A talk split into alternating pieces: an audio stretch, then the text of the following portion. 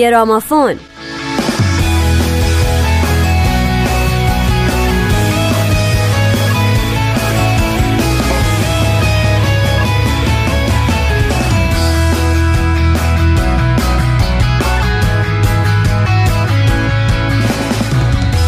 دوستان عزیز سلام. به دومین قسمت از فصل دوم گرامافون خوش اومدید. من نوید توکلیم سلام منم نیوشا رادم.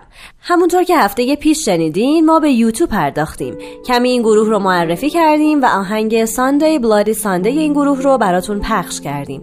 امروز باز موضوع گرامافون یوتیوبه. با ما باشید.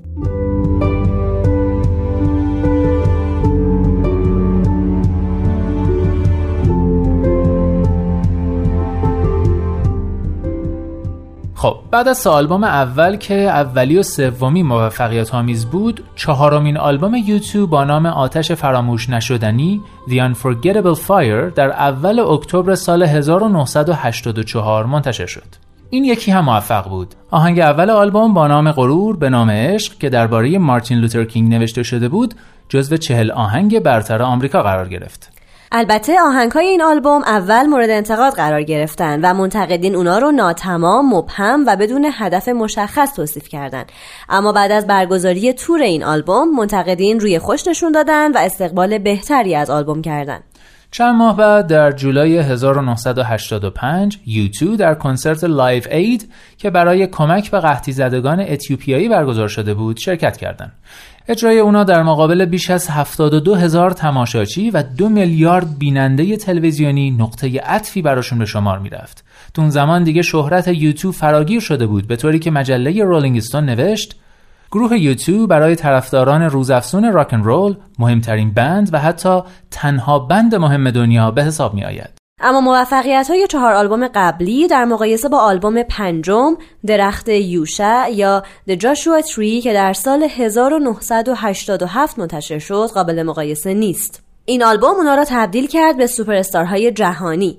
دو تک آهنگ درخت یوشع یعنی با تو یا بدون تو و من هنوز آنچه را که به دنبال آن هستم نیافتم در سراسر جهان به رتبه یک رسیدن. از اون طرف منتقدان هم خیلی کیف کردن با درخت یوشع و یوتو رو بزرگترین گروه راکن رول جهان دونستن. درخت یوشع در 20 کشور به رتبه یک رسید و در بریتانیا مدال پلاتین رو دریافت کرد. این آلبوم باعث شد که عکس یوتو بره روی جلد مجله تایم و یوتو شد چهارمین گروه راکن رولی که این افتخار رو به دست میاره. تور این آلبوم هم 3 میلیون بیننده داشت و 40 میلیون دلار درآمد هم نصیب گروه کرد.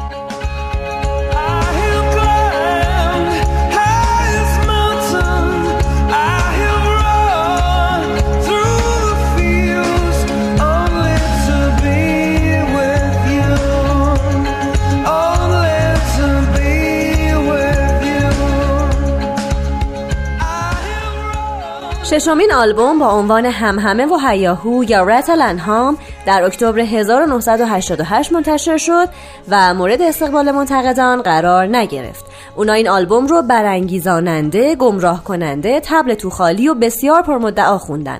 اما با این حال مردم 14 میلیون نسخه از اونو خریدن و به رتبه یک در جهان رسید.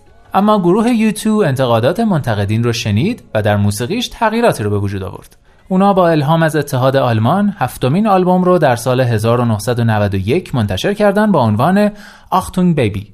این هفتمی تبدیل شد به یکی از بهترین آلبوم های یوتیوب و برنده جایزه گرمی شد برای عنوان بهترین آلبوم راک. در سال 2011 یوتیوب به مناسبت 20 سال انتشار آختونگ بیبی یه نسخه جدید از اونو منتشر این آلبوم در زمان پایان جنگ سرد و طی 6 ماه در برلین ضبط شد. در اون زمان یوتو گرفتار اختلافات شدید داخلی بود تا جایی که گروه تا آستانه انحلال پیش رفت. چرا که بعضی از اعضای گروه فضای مشابه با فضای موسیقیایی آلبوم های گذشته رو به سبک جدید ترجیح می‌دادند. گرچه بالاخره اعضای مخالف به حرف بونو و اش که با الهام از سازهای اروپایی و موزیک رقص الکترونیکی خواهان تغییر در شکل موسیقی بودن موافقت کردند و در نهایت آلبوم موفقی ارائه دادند. در جولای 1993 نهمین آلبوم هم از راه رسید و گروه با ترکیب رقص و افکت های الکترونیک باز هم خودش را از آلبوم های قبلی و سبک گذشتهش جداتر کرد. با این وجود این آلبوم یعنی زوروپا موفق به دریافت جایزه گرمی سال 1994 شد. البته اعضا نسبت بهش احساس چندگانه ای داشتن و بیشتر این آلبوم را در حد یه میان پرده می‌دیدن.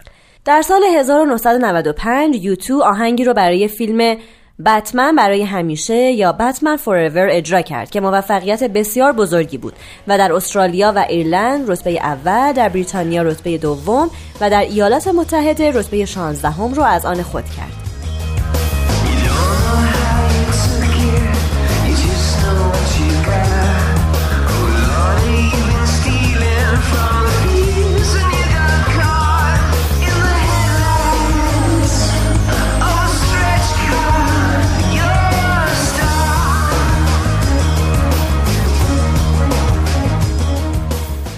اما برای این هفته آهنگ جایی که خیابانها اسمی ندارند Where the Streets Have No Name رو انتخاب کردیم. این آهنگ پنجمین آهنگ از آلبوم درخت یوشه. بونو شعرش رو با الهام از داستانی سروده که در بلفست شهری در شمال ایرلند شنیده بود. در این شهر اعتقادات مذهبی و طبقه اجتماعی مردم رو نام خیابانهایی که در اون ساکن هستن مشخص می‌کنه و این اختلاف طبقاتی سبب جدایی مردم از هم شده. بونو شعر این ترانه رو در اعتراض به این مسئله نوشته و میگه کاش خیابونها هیچ اسمی نداشتن تا انسانها از هم متمایز نمی شدن و می‌تونستن در کنار هم در صلح و آرامش زندگی کنن. بونو میگه شخصیت آهنگ این تضاد را در میابد و به دنیایی فکر می کند که در آن این تقسیمات وجود ندارد. جایی که خیابانها هیچ نامی ندارند جایی که همه گرد هم میآیند مثل سالن یک کنسرت راک شاید این رویای تمام هنرها باشد شکستن تمام مرزها و جدایی های بین مردم و پرداختن به مسائلی که برای همه انسانها اهمیت دارد پایان ناتمام شعر منجر به تفسیرهای بسیاری شده. مایکل کمپل روزنامه‌نگار معتقده که این شعر حاوی پیام امیده و آرزوی جهانی را دارد که به وسیله طبقه، ثروت، نژاد یا معیارهای دیگر تقسیم نشده باشد. این ترانه از سوی منتقدین ستوده شد و موفقیت زیادی کسب کرد و در آمریکا رتبه 13 هم، در کانادا رتبه 14 در هلند رتبه 10 و در بریتانیا رتبه چهارم رو به دست آورد موزیک ویدیوی این ترانه موفق به دریافت جایزه گرمی شده این ترانه با تمپوی 126 ضربه در هر دقیقه مقدمه اون با ریتم 3 چهارم و ادامه آهنگ با ریتم 4 چهارم تنظیم شده I want to run. می‌خواهم فرار کنم. می‌خواهم پنهان شوم. می‌خواهم دیوارهایی که مرا فرا گرفتهاند در هم شکنم. می‌خواهم به مردم نزدیکتر شوم و از آتش وجودشان گرم شوم. در جایی که خیابانها هیچ اسمی ندارند. می‌خواهم نور شادی را روی صورتم احساس کنم و ببینم که ابرهای تیره اندوه کنار می‌روند و دیگر باز نمیگردند. من سرپناهی می‌خواهم تا از بارانهای سمی تبعیض در امان باشم در جایی که خیابانها هیچ اسمی ندارند.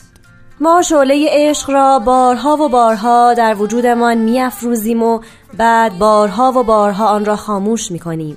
ولی در نهایت با هم خواهیم بود. این تنها کاری است که می‌توانیم بکنیم. سیلاب تبعیض شهر را فرا گرفته و عشق بین انسانها را به نابودی میکشاند. بادهای جدایی ما را در هم میکوبد. ما بر خاک بیعدالتی ها لگدمال شده ایم. من به تو جایی را نشان خواهم داد در پهنه بیابان که خیابانها هیچ اسمی ندارند. جایی که خیابانها هیچ اسمی ندارند.